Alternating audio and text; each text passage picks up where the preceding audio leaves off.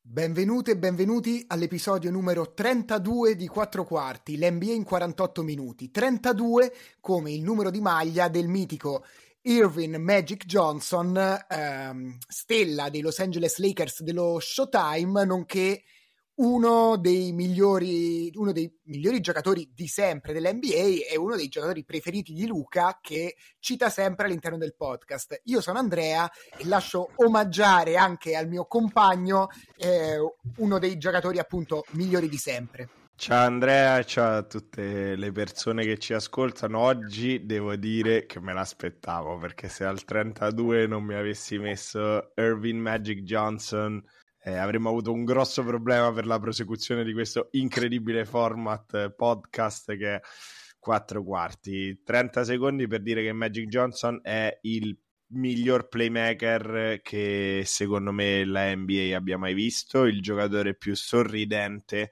che la NBA abbia mai visto e dietro a lui forse metto Steph, che a me ricorda tanto per certi versi, è forse la figura più importante insieme a Larry Bird nella storia del basket NBA, non il più forte assolutamente, però è colui che insieme a Larry e ovviamente al grande lavoro dell'ex commissioner David Stern ha rilanciato la NBA eh, dopo Dr. J, ma prima eh, di Michael Jordan, rendendola quella che è oggi, cioè un fenomeno bellissimo e globale. Mm, solo un aneddoto velocissimo, poi vi andatevi a leggere i libri su Magic, la serie, ve la potete vedere, eccetera, eccetera, eccetera. Eh, lui da rookie gioca con un certo Karim Abdul-Jabbar, che sarebbe poi il giocatore che LeBron ha superato come record all time di punti segnati, quindi non proprio l'ultima delle pippe eh, si fa male Karim, eh, quindi panico nello, nello, spogliatoio di Lakers e Magic con un gran sorriso dice what's the problem? Non c'è problema, qua c'è Magic che si spara la finale NBA giocando da centro e andando a vincere titolo e titolo di MVP. Direi che questa puntata numero 32 inizia eh, per me con eh, sotto i migliori auspici, quindi sono ancora più carico del solito adesso c'erano anche Carmalon uh, eh, da citare soprattutto un mitico Blake Griffin anche che mi viene in mente così a caso. E comunque a parte gli scherzi allora oggi si parla diciamo di tutte quelle squadre che abbiamo lasciato fuori dalla terra di mezzo di Eastern e Western Conference e quindi Denver Nuggets, Minnesota Timberwolves, Oklahoma City Thunder, Boston Celtics, Milwaukee Bucks e soprattutto Philadelphia 76ers. Prima ancora di questo, ricordiamo, seguiteci su Spotify, attivate la campanellina, entrate nel gruppo Telegram che eh, trovate in descrizione e niente, Luca, io ti direi siamo pronti, ma in realtà ci tenevi a, a dare insomma al nostro pubblico qualche news molto interessante.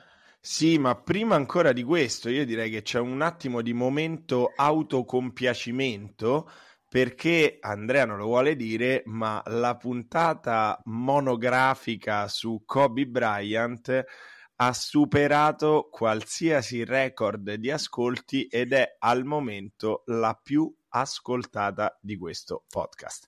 Quindi io mi prenderei un secondo per veramente ringraziare eh, te, Andrea, che l'hai ideata, realizzata, post prodotta, inserito gli, gli audio illegali con i quali tu stesso andrai al gabbio, ti sei commosso nel farla, lo stesso vale tutto identico anche per me. Spero non il gabbio nel quale uno deve rimanere fuori per portare le arance all'altro, però è una cosa fighissima della quale io sono veramente contento. Quindi bravo te e grazie a tutti gli ascoltatori e le ascoltatrici che a sto giro mi sento di dire non solo ci hanno ascoltato, ma ci hanno anche evidentemente consigliato e quindi continuate a farlo perché eh, oggi si parla eh, di, di, chi dovrebbe vincere il titolo NBA o forse contro ogni pronostico.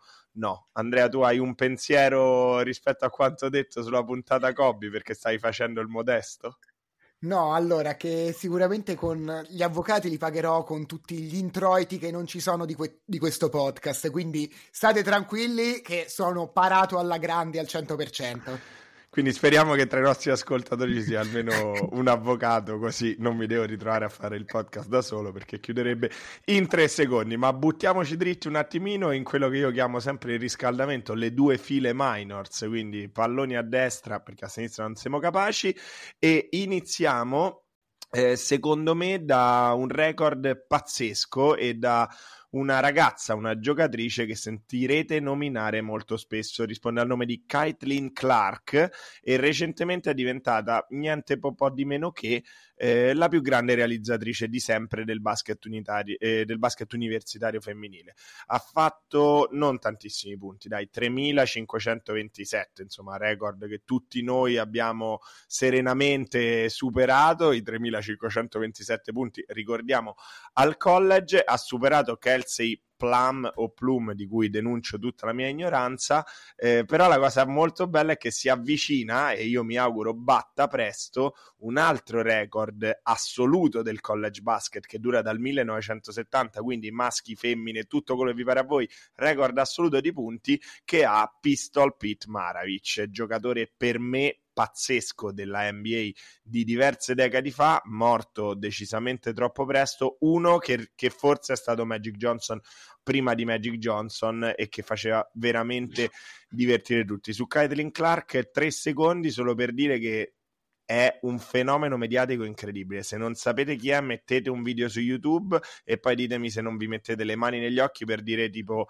eh, ma questa come l'hanno inventata? È una cosa bellissima, elegante, è una tiratrice pazzesca.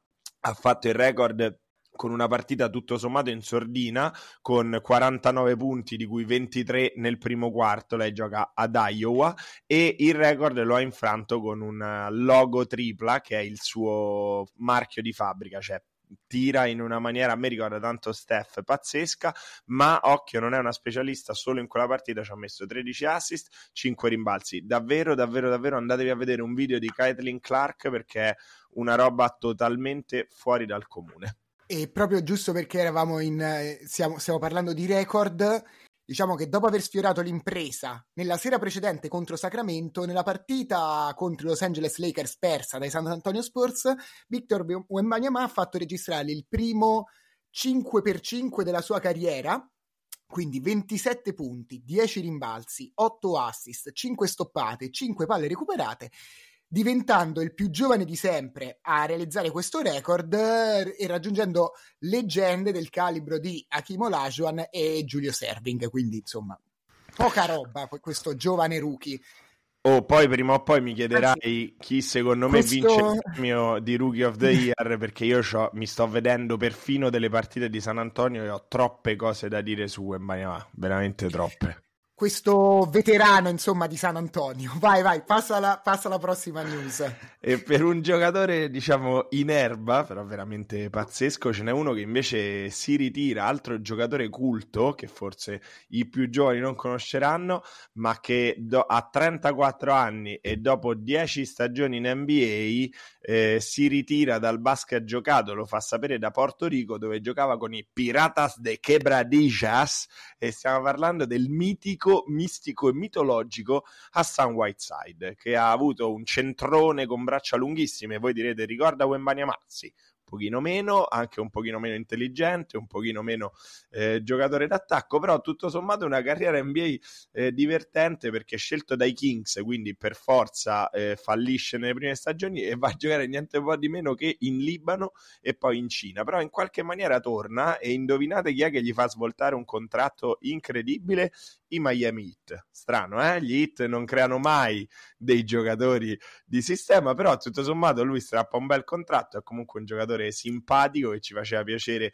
ricordare, viaggia comunque ne, ne, nella sua carriera a Miami in doppia doppia di media, quindi come dire, eh, visto di peggio, ma la notizia che tutti so avrete a cuore le sorti dei Piratas de Quebradillas eh, che si trovano adesso orfani del loro centro, nessun problema, hanno appena preso un altro grande ex centro NBA con una carriera di, di poco inferiore a Sun Whiteside, e cioè Taco Fall uno dei giocatori più alti che, che, abbia mai giocato nell'NBA, probabilmente anche uno dei più scarsi, ma sicuramente uno dei più divertenti di cui guardare gli highlights, così per dare un tocco di vivacità alle nostre notizie. Ma prima di iniziare, Andrea, c'è un qualcosa che va fuori dal campo perché il trash talking degli anni 80-90 non si batte neanche oggi nel 2023.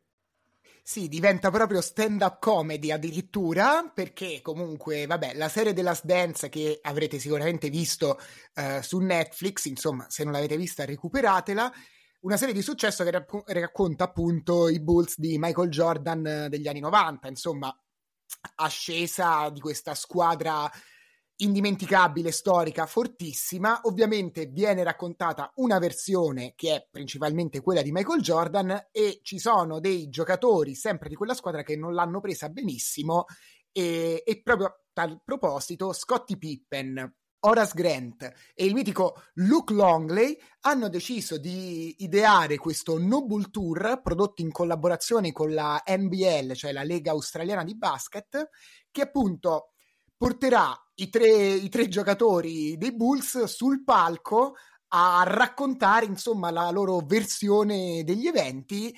Vedremo un po' come andrà. Tra l'altro, ehm, Scottie Pippen al- aveva già scritto un libro contro insomma The Dance in cui andava a specificare tutte le inesattezze che erano state mh, raccontate da, da questa serie Netflix. Sì, peraltro menzione d'onore a Scottie Pippen che dopo il ritiro eh, oggi si è trasformato in telespalla Bob, quindi se lo vedete in qualsiasi intervista foto, peraltro io credo un discreto uso di sostanze eh, rivedibilmente legali, il mitico telespalla Pippen va in Australia a parlare male di MJ, assolutamente un mito, e Horace Grant, Orazio Grant ha ribattezzato il tour, no il No Bull Tour, ma il No Bullshit Tour quindi è il tour in cui non si diranno cazzate perché comunque qualsiasi personaggio, a maggior ragione Michael Jordan, sicuramente eh, si porta dietro de- delle zone d'ombra. Vi ricordate quando dicevamo che non era semplice essere compagno di squadra di Kobe nella puntata? Io credo che essere compagno di squadra di MJ fosse probabilmente ancora peggio e non sempre in maniera come dire, romantica e romanzata. Ma abbiamo finito le due file. Di nuovo, Andrea, l'arbitro ha chiamato i tre minuti. Adesso, come dicevi tu, abbiamo parlato della terra di mezzo. Di quelli sotto non ne parleremo perché io eh, per contratto ho firmato che non posso nominare il nome di Jordan Poole fino a giugno 2027. Eh, ma ci mancano quelle che all'epoca erano ai primi posti e che comunque ancora oggi sono tra le principali contender eh, da, non dico analizzare, però insomma sulle quali fare un passaggetto. Quindi io, se tu sei d'accordo, inizierei da est per un motivo molto semplice: l'est fa ampiamente più schifo dell'ovest. Eh, e, e, quindi eh, ti, chiederei, ti chiederei come vedi queste tre squadre che sono Boston, Milwaukee e Philadelphia, tanto per spiegare a chi è sulle spine come faremo.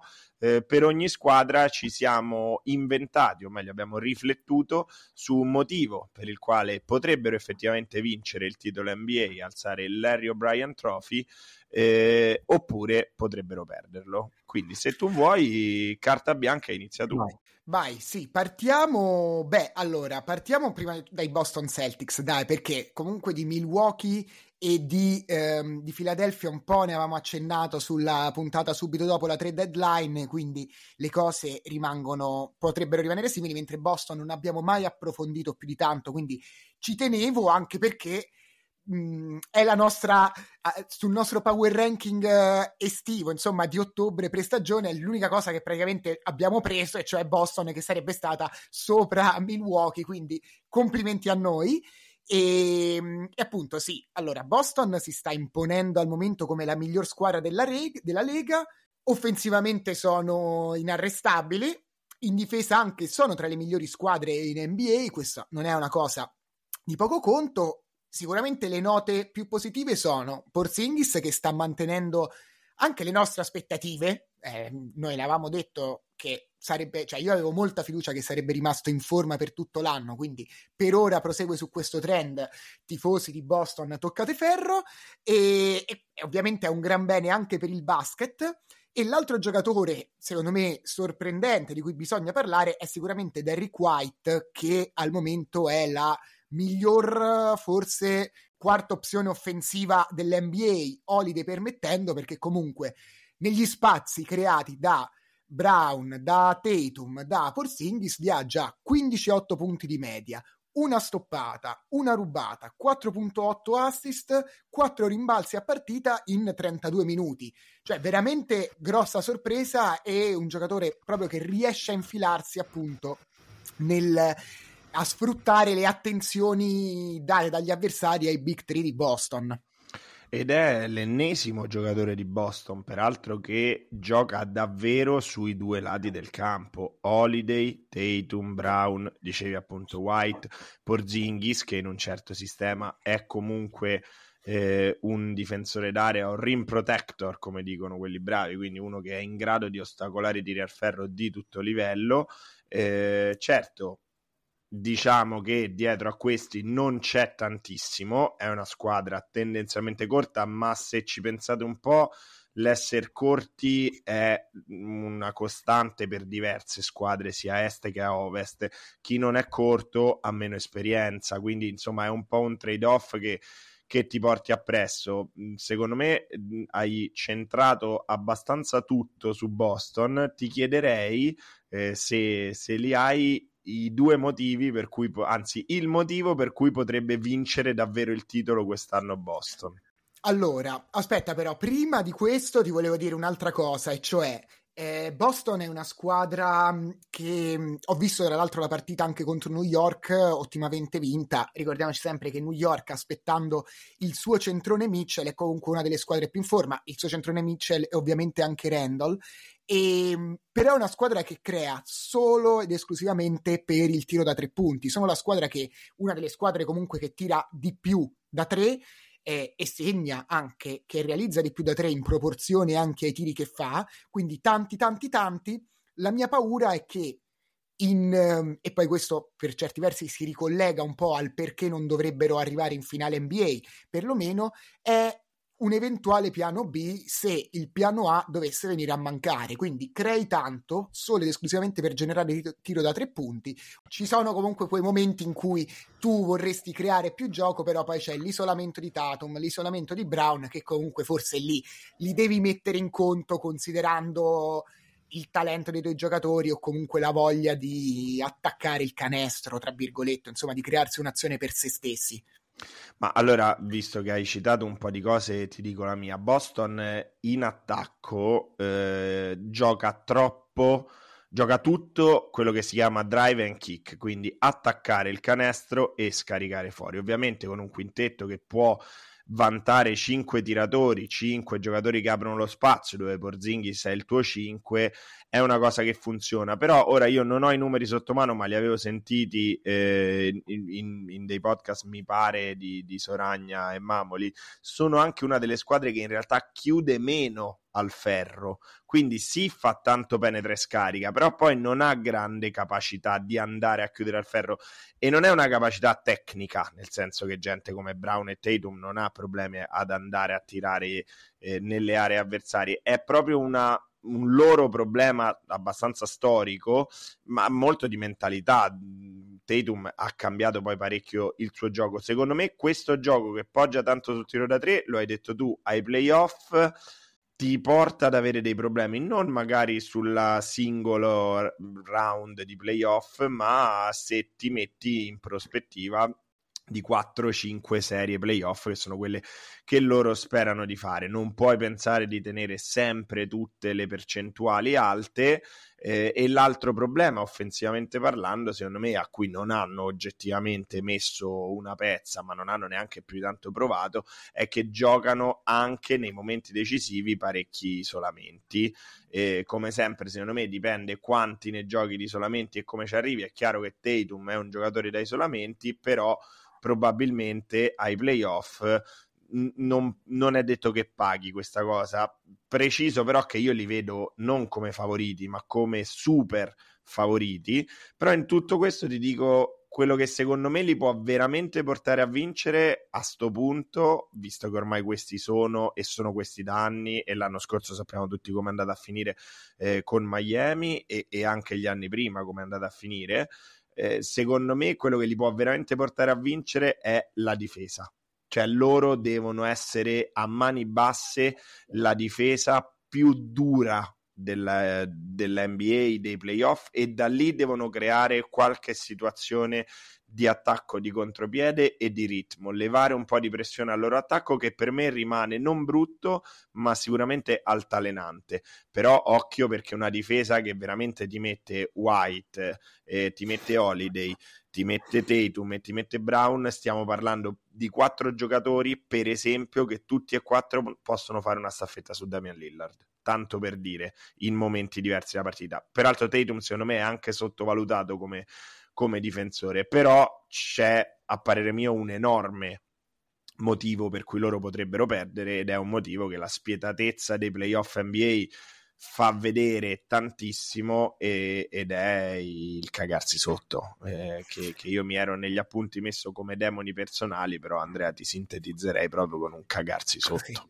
Guarda, io avevo messo perché vincono al contrario della tua difesa perché il loro attacco infermabile funziona alla perfezione anche nei playoff però perché perdono mi ero segnato perché steccano la gara decisiva in finale di conference. Quindi bene o male siamo allineati da questo punto di vista. Sì, eh, ma, ma, diciamo io te, te, la costruisco un po' di più e ti dico che se iniziano a perdere, allora dipenderà molto dagli accoppiamenti. L'Est in questo aiuta perché un primo round contro Indiana, squadra che a me piace tantissimo, è comunque diverso da un primo round contro una Golden State o da un primo round contro dei Lakers. Però è vero pure che intorno alla 6 potresti beccare Miami, per esempio, che comunque bisogna vedere che cosa succede a Knicks e Philadelphia, se becchi Philadelphia che rientra in bid è un'altra storia, cioè hanno una conference più semplice, ma secondo me hanno degli equilibri precari e nel momento in cui qualcosa non dovesse andare dritto, se non va dritto in finale di conference, secondo me tutto sommato ce la fai, se poggi sulla difesa forte di cui ti parlavo prima. Il problema è se da prima si inizia a sentire in giro e a leggere, ma Tatum e Brown funzionano insieme, ma chi è il vero maschio alfa di questa squadra? Chi ha la leadership? Chi si deve prendere l'ultimo tiro? Allora, se iniziano queste cose troppo presto nei playoff, secondo me è l'unico motivo per cui in una conference, ripeto, ampiamente scarsa rispetto alla Western, loro potrebbero non arrivare in fondo. Se non accade questo, e, e, io torno a bomba. Per me non accade se tu massacri tutti dal lato difensivo del campo e non a caso hai preso Holiday, allora ve leggi, ve leggi in finale NBA praticamente eliminano anche i Milwaukee Bucks, che direi che è la seconda squadra di cui possiamo parlare.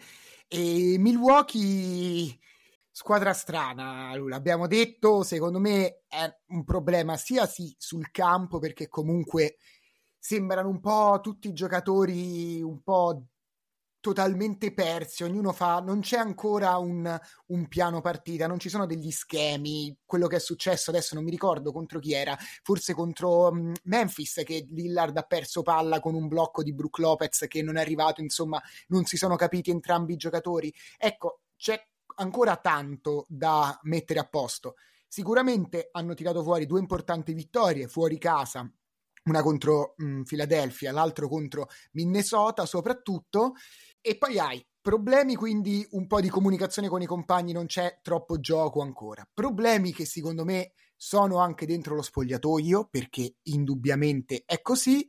E in più c'è una difesa che sembra in miglioramento, però ecco, la difesa sull'esterno, quando viene portato il blocco, che coinvolge anche Brook Lopez, ne parlammo già a, durante, la, diciamo, durante le partite dell'in-season tournament fra Indiana e Milwaukee con Ali Barton che faceva un po' eh, quello che voleva e, e, niente, quindi Beverly è arrivato, non sarà il messia, è arrivato anche il Gallo, anche qui. Quanto potrà giocare? Non lo so, lui. Io sono in dubbio su, ecco, sui Bucks ho molti dubbi al momento.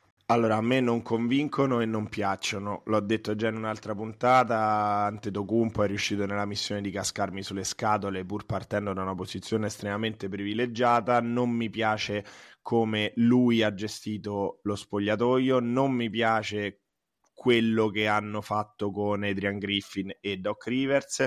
Lillard è un giocatore che mi piace, Mm, ma io vedo un atteggiamento enormemente remissivo da parte di Lillard.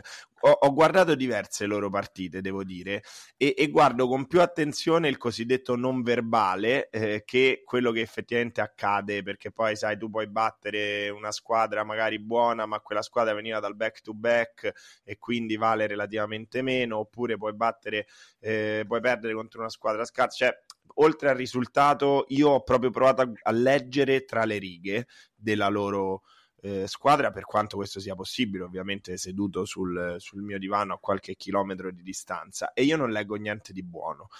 La cosa minimamente positiva è che è un pochino migliorata la difesa, sia come indicatori statistici che ti piacciono tanto dall'arrivo di Doc Rivers, ma soprattutto come atteggiamento. Cioè, purtroppo quella era una squadra che non dico giocasse contro Griffin, ma era sfiduciata. Sì, bene, Dopodiché rimane il problema che comunque eh, tu vedi Lillard costantemente accoppiato con eh, un esterno eccessivamente più forte di lui. Contro Philadelphia si è marcato spesso Maxey e non ha senso questa cosa. Però se ci metti Beverly hai un quintetto Lillard, Beverly e Middleton e quindi hai tolto Beasley che è il miglior tiratore di Milwaukee e uno dei migliori della Lega vuoi tenere Beasley? E allora o levi Middleton oppure levi mm, come si chiama? Levi Beverly. In più c'è Conacton buon giocatore ma non un campione. Portis buono ma si sembra un po' involuto. E poi veniamo al grande problema. Secondo me Antetokounmpo è un giocatore che sta dimostrando di non voler vincere punto ma di voler vincere facendo quello che a lui piace fare o quello che lui vuole fare. Quindi continua a prendere tiri da tre, continua a giocare molto fuori dai tre punti, blocca poco, dopo il blocco non sempre rolla, a volte fa pop e gli ho visto fare delle monnezze di passaggi dietro la schiena che sinceramente bello tutto ma a canna, cioè ti alleni sviluppi una serie di capacità, d'altronde il titolo l'hai vinto facendo il bloccante e il difensore. Non vedo perché eh, questa cosa debba cambiare. Dopodiché, ultimi due punti per parte mia sono: io odio il pick and roll, ma perché quella squadra non gioca pick and roll sempre altissimo? Lillard e Antetokounmpo e piazza Lopez fuori da, dai tre punti? Me lo spieghi? Perché io non lo capisco. Ho visto dei numeri, è uno dei pick and roll più efficienti, ma assolutamente non è uno dei più utilizzati eh, dalla squadra. E per me sta roba non ha senso, considerando che non giocano in una motion offense bellissima in cui tutti toccano la palla e ci si muove con tagli lontano dalla palla. No, zero. Sul Gallo, eh, che io avrei voluto a Phoenix, perché secondo me sarebbe stato un pochino più utile, d'altronde sta giocando ball ball da, da stretch 5, quindi da, da, finto 5, anche se a livello di centimetri ball ball ce ne ha tanti, però non è un grande difensore e protettore del ferro occupatore di area. Secondo me il Gallo può portare quello che tutti sappiamo, tiro, ma in realtà può portare una cosetta in più che in quella squadra è parecchio deficitaria, che è il passaggio. Eh, secondo me è una squadra Milwaukee che non sempre riesce a, ad avere i tempi e i modi giusti di passaggio e il Gallo, sebbene è quasi un ex giocatore ormai a livello NBA, è sinceramente eh, un gran conoscitore del gioco. Certo in difesa tre anni fa, due anni fa te lo saresti potuto permettere serenamente a Milwaukee perché c'era tutto quel sistema difensivo, oggi quel sistema difensivo regge un po' meno il Gallo è davvero un grosso grosso problema. Eh.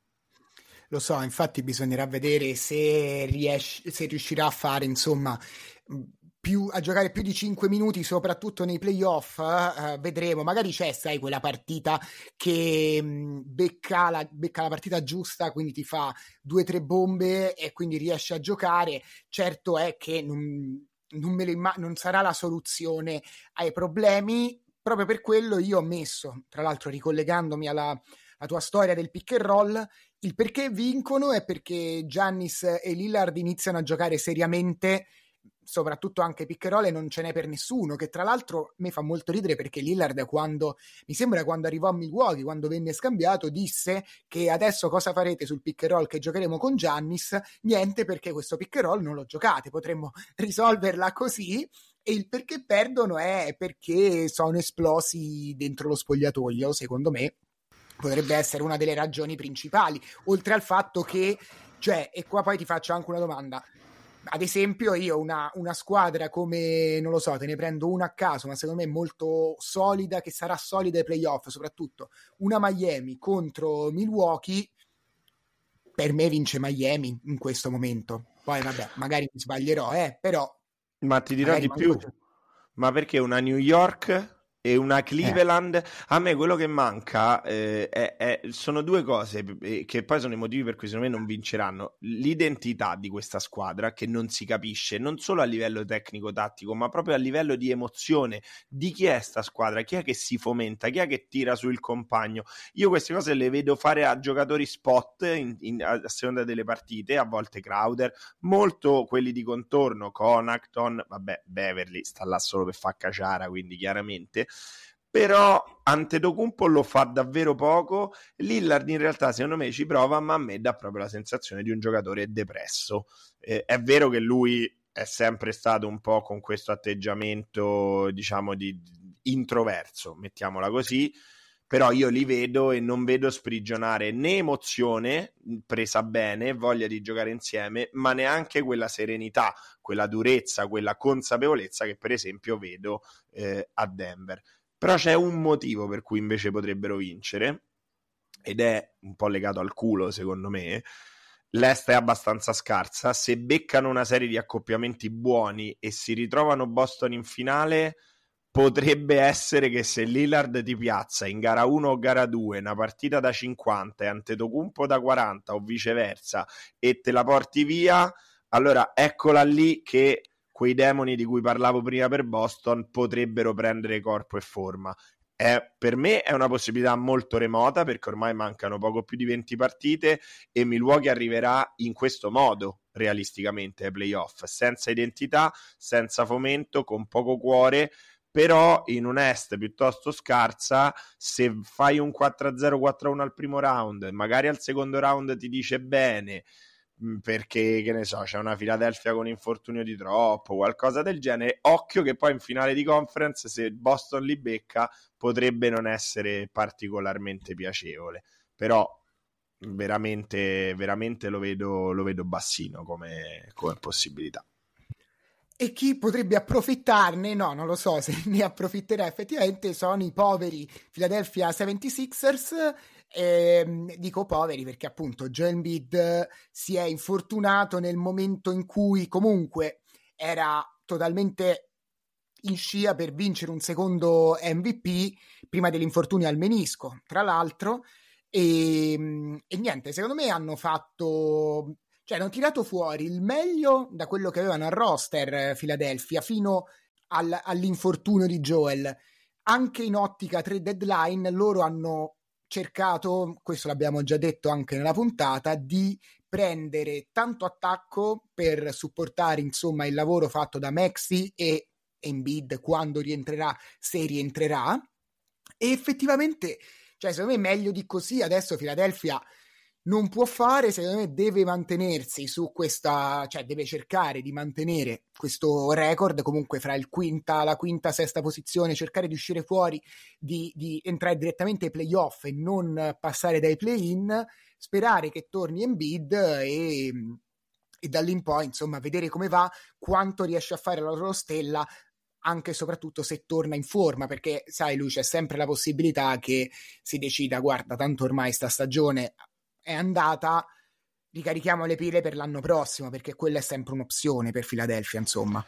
Secondo me è un'opzione che ancora non hanno capito se ha senso o meno, diciamo, esplorare, eh, però nel dubbio, come abbiamo detto già nelle puntate precedenti, si sono mossi bene. Io, siccome dobbiamo un po' accelerare, ti dico solo questo. Ho acceso l'altro giorno la TV, ovviamente io sono fra gli ultimi fagiani che ha ancora Sky e quando si accende è su Sky Sport NBA, accendo, tempo di capire un attimo che cosa succedesse, boom, sfondamento pazzesco preso da Philadelphia, telecamere che stringono su Kyle Lauri che aveva preso il 7 milionesimo sfondamento proprio contro Damian Lillard che gli ha dato una testata.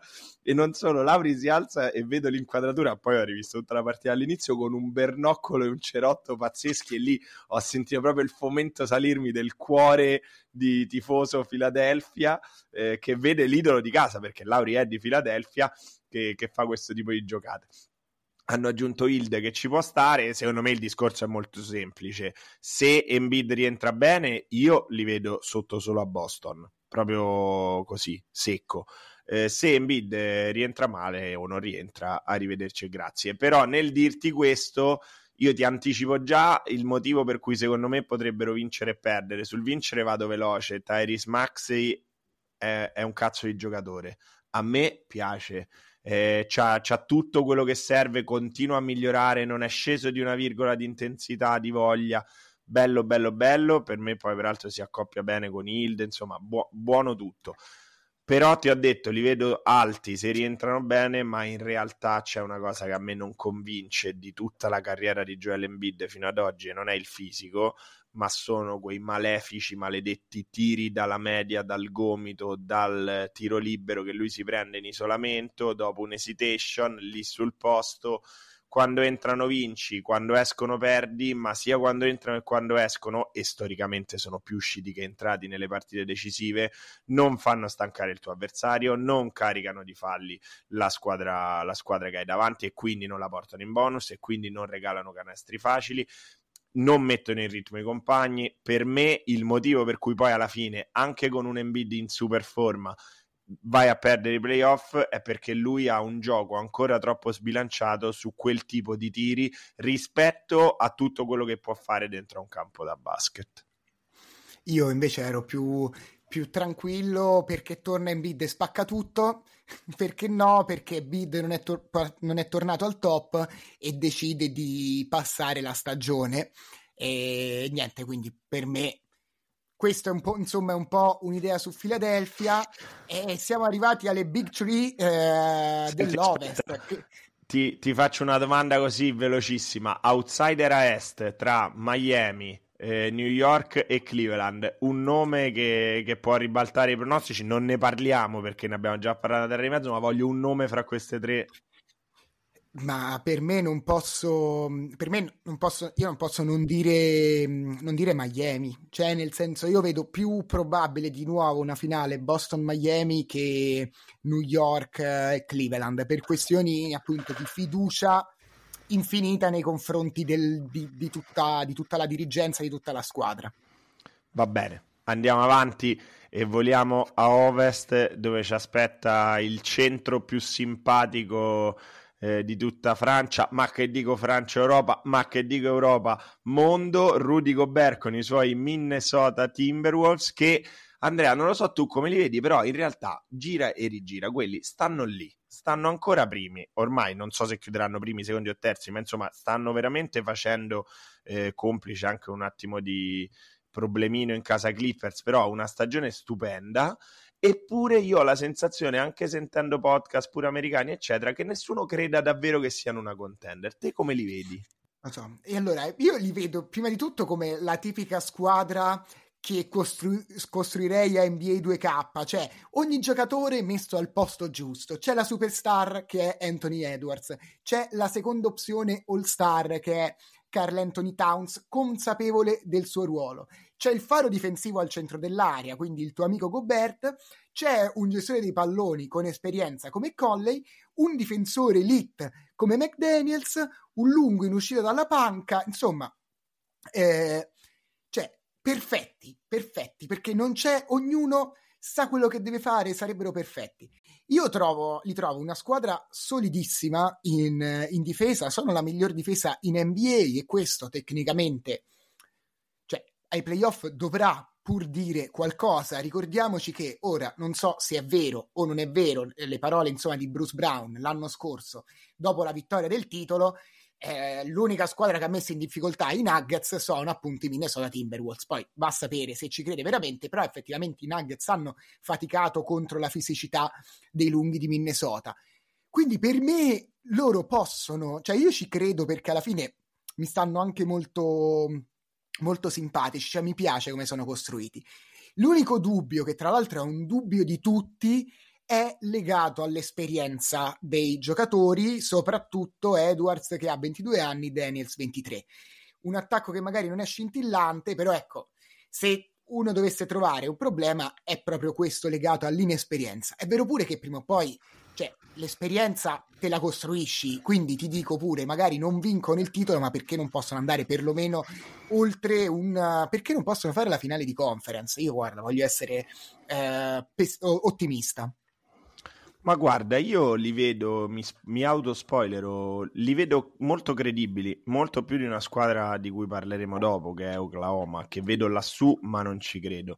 Minnesota è credibile secondo me, per il motivo che hai detto tu. Intanto la difesa, che è comunque una parte del gioco che ai playoff acquisisce importanza. Non sono una squadra corta, assolutamente, e hanno un'altra cosa importante, che è la stazza eh, eh, oh, I Lakers lo scorso anno comunque sono arrivati avanti molto grazie alla componente fisica da una parte e dall'altra del campo, rimbalzi in attacco, difesa, pulire i tabelloni, attaccare il ferro, caricare di falli. Questa è una squadra che ha stazza, ha difesa, secondo me ha anche dei giocatori estremamente importanti, alcuni li hai citato tu, uno non lo hai ancora citato ed è Nasrid, che secondo me ai playoff sarà un giocatore chiave, chiave. Eh, io non credo che l'esperienza sia un problema in questo caso perché Edwards è giovane ma ha fatto esperienza. Eh, Towns non è un giovincello. Gobert ha fatto tanti playoff, eh, aiuta. Secondo me il problema in realtà è un altro. Che aspetta, ti vedevo con una faccia interdetta. Dimmi, dimmi. No, no, stavo per dirti Conley anche, insomma, uh, più ecco, esperienza di lui, tra l'altro. Bravo, e infatti arrivi a quello che secondo me è il problema. Io questa squadra l'avevo data esplosa, no? Nel power ranking, bravo coglione, non ci ho capito niente. Sì, Ok, ma chi è che la tiene insieme questa squadra? Beh, per come la vedo io, oltre all'allenatore, che, che ha allenato anche il celeberrimo Star Game vomitevole che abbiamo dovuto vedere, beh, è il giocatore che gioca nella posizione di playmaker, che è Mike Conley, che ragazzi sta facendo una stagione, guardatevelo, davvero playmaker. È lui che detta il ritmo, è lui che decide quale situazione si va a esplorare, è lui che sa mettere in ritmo i compagni e soprattutto quella pippa fotonica in attacco che è Rudy Gobert e che quindi se segna in attacco si sente più coinvolto e gioca meglio anche in difesa. Eh, però Conley è proprio il motivo per cui questi rischiano di, di perdere e di sgonfiarsi, perché Conley li regge 4-5 turni di playoff in cui si alza drammaticamente l'intensità fisica e in cui secondo me tutti sanno che devono mettere le mani addosso più a Conley che a Edwards, nel senso che Edwards è il giocatore più forte, ma Conley è il giocatore più importante, è quello che tiene insieme tutta sta baracca. Ecco, secondo me il motivo per cui rischiano di perdere è proprio Conley, mentre il motivo per cui spero quasi che vincano è la stazza, perché ricordiamoci siamo a Ovest, conference pazzesca, difficilissima, non voglio arrivare a Denver dove tutti giocano creano squadre per pareggiare la facilità di Denver, ma anche i Lakers, per esempio, sono, sono una squadra molto ostica. Certo, un grosso punto di domanda te lo devo mettere, se beccano Golden State eh, si balla, eh? si balla proprio.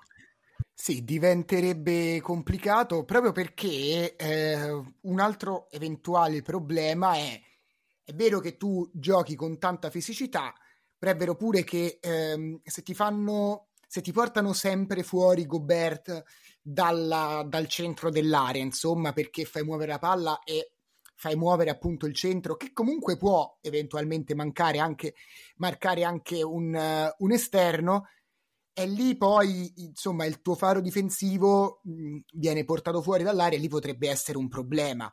Però è pur vero che, cioè, se c'è questa come strategia fatta dagli avversari, poi tu devi essere bravo invece dall'altra parte a sfruttare appunto la tua maggiore fisicità in un eventuale scontro quintetto con, che ne so, eh, Durant, Green appunto che gioca da 5 che esce tanto fuori dall'aria. Ma tu hai detto eh. che Gobert può tenere l'esterno avversario? Ma secondo me qualche palleggio potrebbe pure farlo, dai. Io, di... io, mi dissocio vostro onore. No, vabbè, è uno che ci prova sui cambi, però no, dai, non può tenere nessun esterno. Infatti non fanno cambio, fanno drop, comunque in linea di massima cercano di contenere e lo portano al ferro. Però hanno anche degli ottimi difensori su palla, no? È quella storia di Milwaukee, cioè fino a che su palla c'hai Holiday che difende e porta con certi tempi e, e, e un equilibrio rivedibile il giocatore in area e allora tiene tutta l'ambaradam di Brook Lopez e Antetokounmpo, che so dei grandi difensori, ma se quello gli arriva dritto come un proiettile, ecco, mi sembra che Minnesota abbia una difesa sugli esterni che è di tutto rispetto, anche se non ha solo specialisti, eccetera, eccetera. Ma io stavo guardando la classifica, no? Cioè le squadre. Ora, se levi eh, Denver, per me, se loro incontrano Golden State, Lakers, Dallas, Kings e Pelicans, vanno, vanno avanti, vanno, va avanti Minnesota. Certo, dobbiamo par- e anche Oklahoma, dobbiamo parlarne in caso di Denver e Clippers e dobbiamo ancora tutti capire che cosa è Phoenix però insomma stiamo parlando per me di una squadra, e lo dico da scettico, ben fatta. Ecco, forse l'altro problema, oltre a Conley, è il Conley bis, cioè il playmaker di riserva che non c'è. Eh, Monte Morris forse proverà a fare qualcosa, però è proprio un'altra cosa rispetto a un playmaker con il cervello. Mentre secondo me, e non so se tu hai altro da dire su Minnesota, Oklahoma perde con tre quarti delle squadre che ti ho menzionato, eppure è seconda al momento in cui registriamo. Sì, seconda, st'altro c'avevo la classifica sotto mano e in realtà è seconda con uh, i Timberwolves sempre primi.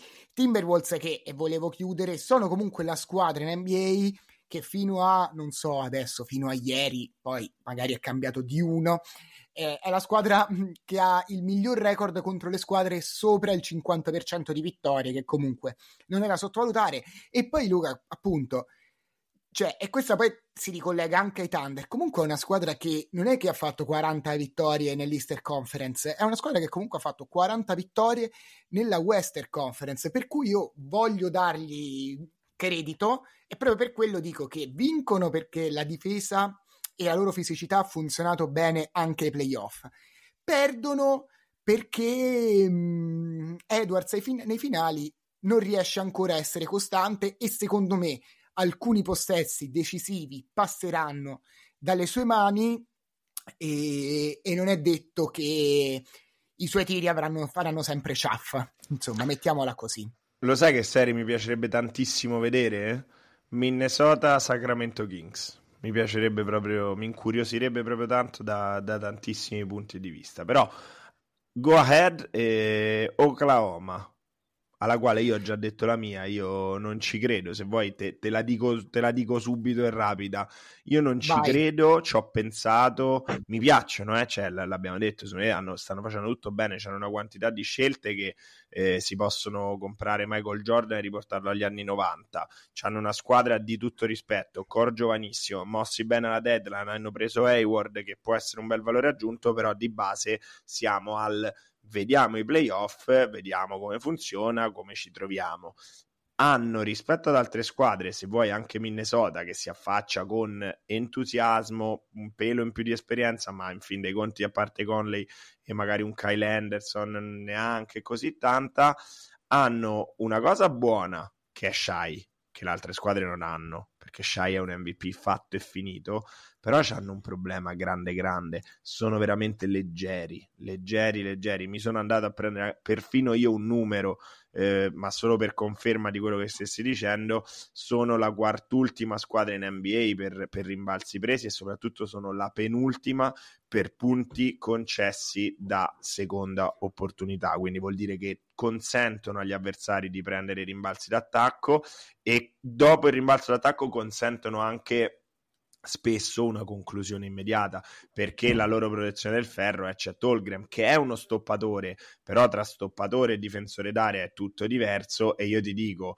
e se prendi Minnesota e se prendi Denver e se prendi Lakers e se prendi Clippers per esempio che possono andare al ferro oddio dipende dal momento dei Clippers eh, però insomma come, come le fermiamo queste squadre? A me tutto questo sinceramente non convince e credo si faranno una bella esperienza. Secondo me vanno avanti magari anche oltre il primo turno, poi ci fermiamo, capiamo dove intervenire e nell'estate sempre Presti interviene se c'è, se c'è merce disponibile. E quindi diciamo che hai detto tutto, tutto quello che avevo in mente, insomma, tutti i miei pensieri, però c'è una cosa che non hai detto riguardo mh, la poca fisicità, eccetera, che il motivo per cui vinceranno, arriveranno fino in fondo, è proprio la presa ultimissima di Bismack Biombo che deve dare un po' di peso eh, al, deve prestare un po' di peso al, al, loro, al centro titolare, appunto, che non vincerà a questo punto direi anche il Rookie of the Year, accetto Holgram e secondo me quella è la chiave per la vittoria, del, per la vittoria dell'Ovest. Allora stiamo a posto, non avevo pensato all'ottimo Bismack Biombo che certamente sarà fattore decisivo nella sconfitta di Oklahoma a questo punto a, al primissimo turno. Però ti, guarda, ti faccio una domanda, no? tu sai che io non, non, sono un amante di Dallas per dire, ma per esempio in una sfida Oklahoma-Dallas, secondo te chi, chi la porta via poi? Ma eh, secondo me a livello di esperienza ti dico che potrebbe portarla via Dallas, ma perché Irving e, e Doncic insieme in una serie playoff comunque sono sempre pericolosi e mh, Oklahoma è veramente ancora tanto tanto giovane. Detto questo, io a Dallas eh, magari sicuramente mi farò odiare, però non do alcun credito, è più forte di me e quindi ti dico Oklahoma, dai.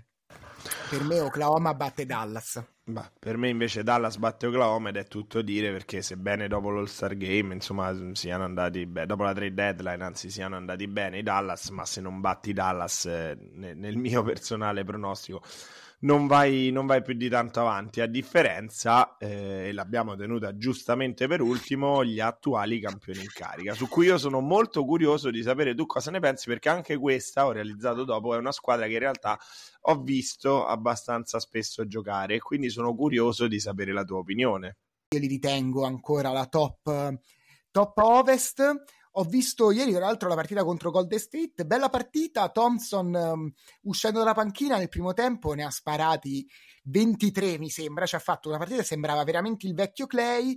Poi, dopo, insomma, Denver è rimasta sempre lì, ha recuperato la partita e alla fine, quando contava, ha messo la quinta e è andata a vincere. E appunto, questa storia di mettere la quinta eh, abbiamo sempre detto un po' che i Nuggets giocano col pilota automatico, sembrano sempre in controllo della conference, anche se al momento sono terzi a ovest.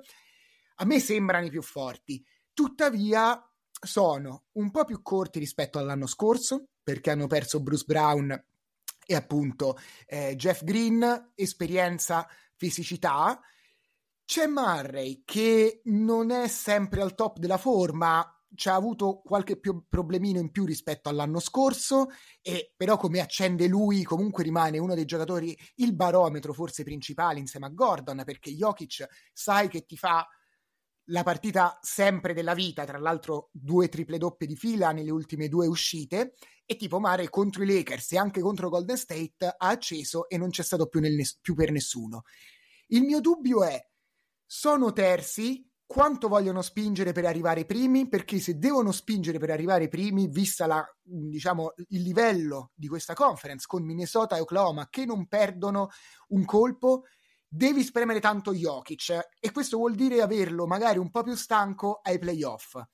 In più mettici un Murray che non sempre al top, quindi io forse mi mi terrei caro questo terzo posto, cercherei di, di, evitare Minnesota almeno fino al finale di conference e niente, questi sono i miei principali dubbi, tra virgolette, di una squadra devastante. Eh beh, c'è poco da evitare Minnesota se per esempio prendi Golden State, eh, Clippers e Phoenix, eh, non è che, che, ti va molto meglio sinceramente è veramente una bagarre questa conference. Cioè, stiamo parlando, io lo voglio dire, ne, ne, nella Eastern Conference fa, ci toccherà vedere ai play-in gli Atlanta Hawks, i Chicago Bulls, gli Orlando Magic con il grande Paolo Banchero che ha fatto sette passi prima di mettere il game winner contro Detroit, mentre di là a stento riuscirà, e forse alla fine riuscirà, anzi riuscirà alla fine fare i play-in in Golden State, ma vuol dire che rimane fuori Golden State, Lakers, Dallas, Sacramento, cioè queste si giocano i play-in, ma, ma di che stiamo parlando? Per cui Denver ha beccato proprio l'anno sbagliato per essere corta, eh, secondo me. Però, venendo alla squadra, Ecco, la rotazione è fondamentale. Hanno perso due elementi mh, per me importantissimi, che non è tanto il perdere Bruce Brown e Jeff Green, è, il problema è che Christian Brown, per esempio, Reggie Jackson, vabbè, per dire, ma soprattutto Christian Brown, oggi deve avere un ruolo diverso, cioè lui deve essere il sesto uomo e quindi se da settimo ottavo era un buon giocatore che poteva maturare, oggi deve essere quello che ti tiene su eh, la panchina o comunque che gioca dei minuti importantissimi. Se l'anno scorso Michael Porter Jr. poteva permettersi giornate no, eh, quest'anno mica lo so se se le può permettere perché l'anno scorso Bruce Brown finiva a volte anche le partite in campo, anzi più che a volte. Sicuramente io te la sintetizzerei così. L'anno scorso doveva andare tutto male affinché Denver perdesse il titolo. Quest'anno dovrebbe andare tutto bene affinché Denver vinca il titolo. Però io ho estrema fiducia in Jokic che secondo me dietro la scorza da Bambacione in realtà ha quella mentalità che serve. Ho estrema fiducia in uh, Jamal Murray e lo sapete. C'è un punto che rispetto all'anno scorso è diverso relativamente, ma un po' secondo me sì, cioè questa squadra la conoscono tutti adesso, questo sistema di gioco lo conoscono tutti, in estate tante squadre sono intervenute proprio in ottica eh, giochiamo contro Denver, come si faceva ai tempi dei Lakers eh, del tripit eh, di, di Shaq e Kobe, dove Todd McCallog si costruiva una carriera perché servivano corpi da buttare contro Shaq, è, è un po' simile. Per me eh, il giocatore chiave sarà Michael Porter Jr., l'ho detto prima, perché sono un po' più sereno eh, rispetto a Caldwell Pope, eh, eccetera, mentre Michael Porter Jr. è un gran giocatore, a me è piaciuto tanto l'anno scorso, gran tiratore, ha fatto una finale NBA de merda senza segnare mai, però non ha mai mollato, solo che quest'anno non se lo può permettere, deve, deve fare canestro, deve diventare il Clay Thompson eh, dei Nuggets, mentre mi preoccupa anche un pochino una leggera involuzione di Aaron Gordon, eh, che se avete visto le partite è sempre un pochino meno sicuro, però io su Aaron Gordon sono fiducioso che un po' stile Iguodala di Golden State quando conta un po' lui migliora, ma un po' quel sistema veramente rodato è in grado di mettere in ombra i suoi difetti quindi in realtà io sto sul fatto che eh, MPJ deve, Michael Porter Jr. deve essere il giocatore chiave. Mm, li vedo avvantaggiati? Mm, sì, ma di uno 0.1 sopra ad un'altra squadra che non abbiamo menzionato ad ora in realtà. Guarda, io su Aaron Gordon uh, ti, ti, completo un po' quello che dicevi, nel senso che visto anche la partita di ieri contro, mm, appunto, contro Golden State, lo stanno battezzando perché sta tirando male da, mm, da tre punti e adesso sono andato a vedere ad esempio, cioè comunque a partite in cui proprio non segna 0 su 3, 0 su 1, 0 su 2, contro Sacramento 1 su 2, contro Milwaukee 2 su 4, è comunque un tiro ondivago e, e lo stanno battezzando. Questo magari anche ai playoff potrebbe essere un problema, più che altro perché eh, adesso vado a memoria, però comunque tante volte Gordon giocava da 5 perché alla fine Denver non ha un, un altro lungo, c'era DeAndre Jordan, sì, però spesso Denver andava con Gordon e non vorrei che questo fosse un problema, però come dici tu, ecco, è un giocatore che è stato fondamentale per il titolo di Denver dello scorso anno e sicuramente ai playoff uh, giocherà meglio. Perché, gio- perché, renderà meglio tutto il sistema Denver. Io sono certo di questa cosa perché ricordati che un tiro aperto da- dall'angolo da tre, se hai un giocatore con la palla in mano che sa passare la palla, legacy Jokic, e tu sei un tagliante, è anche una schiacciata al ferro. E per quanto gli lasciano quello, lui si va a prendere altro. Un giocatore che ha tanta libertà è anche libertà di taglio, è libertà di rimbalzo in attacco, è libertà di fare un blocco per un avversario perché il tuo avversario, per un compagno perché il tuo avversario non può aiutare su quel blocco. Quindi secondo me in realtà loro ci sono, però diciamoci che vincere quest'anno vorrebbe veramente dire fare, fare un'impresa, secondo me. Poi c'era quel grande punto di domanda, avranno la fame necessaria, no? che ci dicevamo tutti. Io per ora ti direi, secondo me sì, ce l'hanno e non ero per niente sicuro. Mm, oh, ti, ti, dico il mio motivo per cui vincono e perdono. Beh, fondamentalmente perdono perché sono corti. Questo è banalissimo, però non mi sento di dire altro perché l'ho già detto. Cioè, per me Porter Junior, è decisivo, eh, t- tante cose. Per vincere, io la vedo così. devono cercare di arrivare primi a ovest perché per loro è fondamentale il fattore campo, perché giocare a Denver ha una certa altitudine. E sicuramente si devono mettere alle spalle i Clippers, questo, su questo proprio non ci piove, eh, perché se possono giocarsela serenamente con OKC e Minnesota, se non con i Clippers stai meno sereno, eh, devono chiudere rapidamente le serie cioè non devono perdere tempo all'inizio perché comunque devono potersi riposare. L'anno scorso è stato un grandissimo eh, playoff, mentre eh, diciamo a livello fisico, mentre quest'anno non è detto, dovendo giocare di più, che riescano a ripeterlo. Secondo me è fondamentale per vincere il fattore campo e chiudere rapidamente le serie.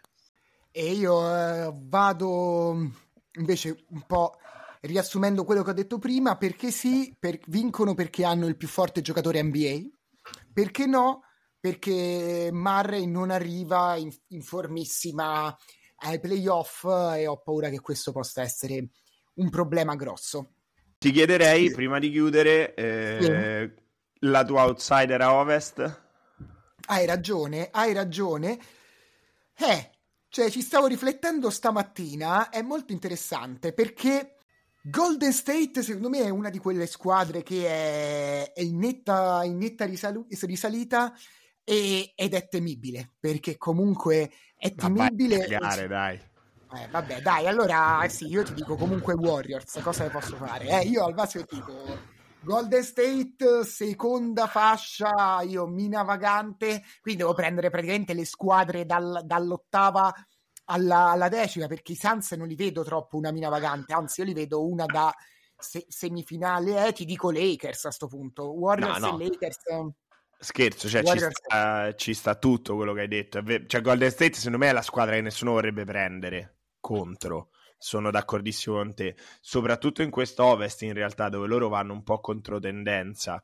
Eh, però non la vedo che riesce ad arrivare in fondo a livello di vincere il titolo. Magari a livello di cacciarti Denver al primo turno o di cacciarti Minnesota al primo turno, sì.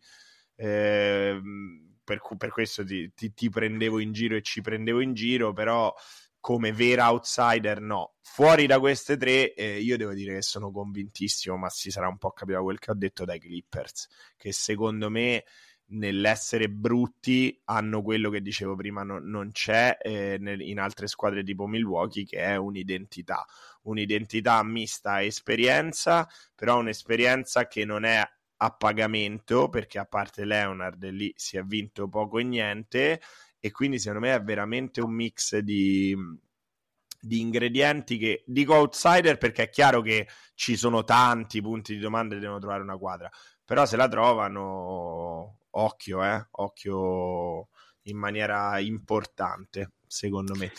E quindi siamo giunti, direi, alla conclusione, Andrea. Sì, sì, ci siamo. E... Prima di chiudere con una, la mia classica nota nazionalista, vorrei eh, riprendere delle tue celebri e indimenticabili dichiarazioni in cui dicesti all'ultima puntata che avremmo assistito ad un ottimo All-Star Game, partita delle stelle, che credo sia finita 399 a 742 per radice quadrata di 49. Ti è piaciuto l'All-Star Game? Volevo, volevo saperlo, visto che non ne hai stranamente fatto menzione.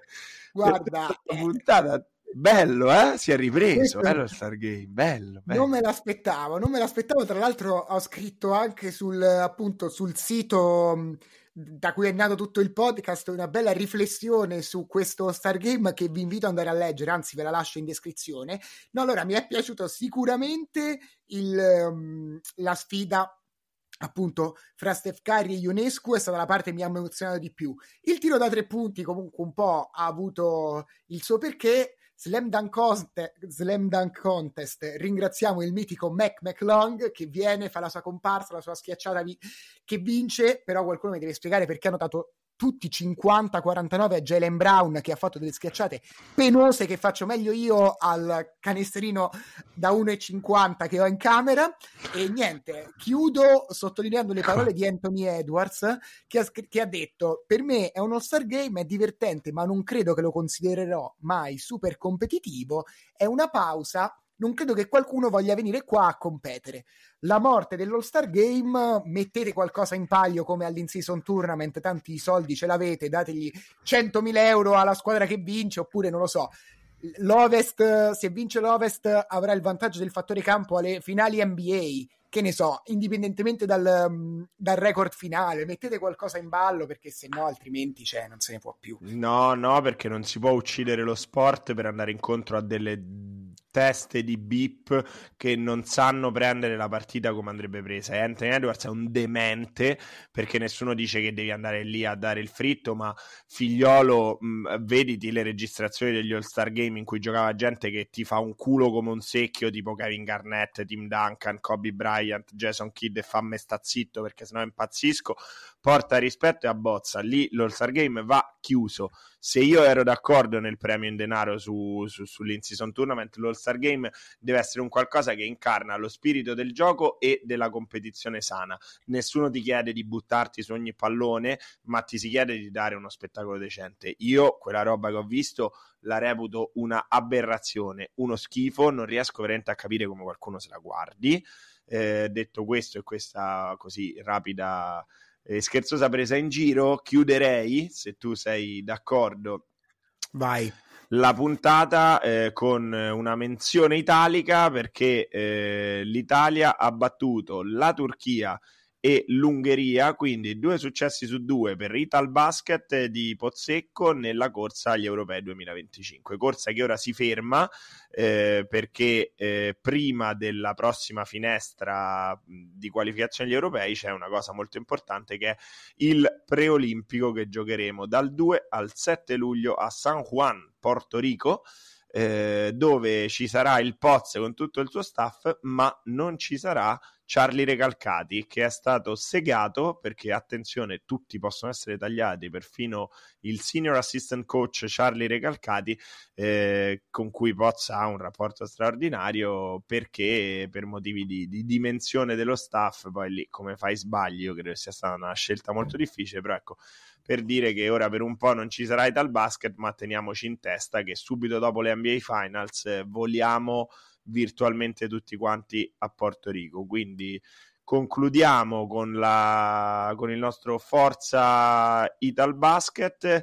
Buona NBA a tutti, mi raccomando, viva il basket, abbasso l'All Star Game, che è una monnezza incredibile, ma mi ha dato una grande soddisfazione perché nel sondaggione di Spotify il mio quintetto ha battuto quello di Andrea. E vai così, ciao! Ciao!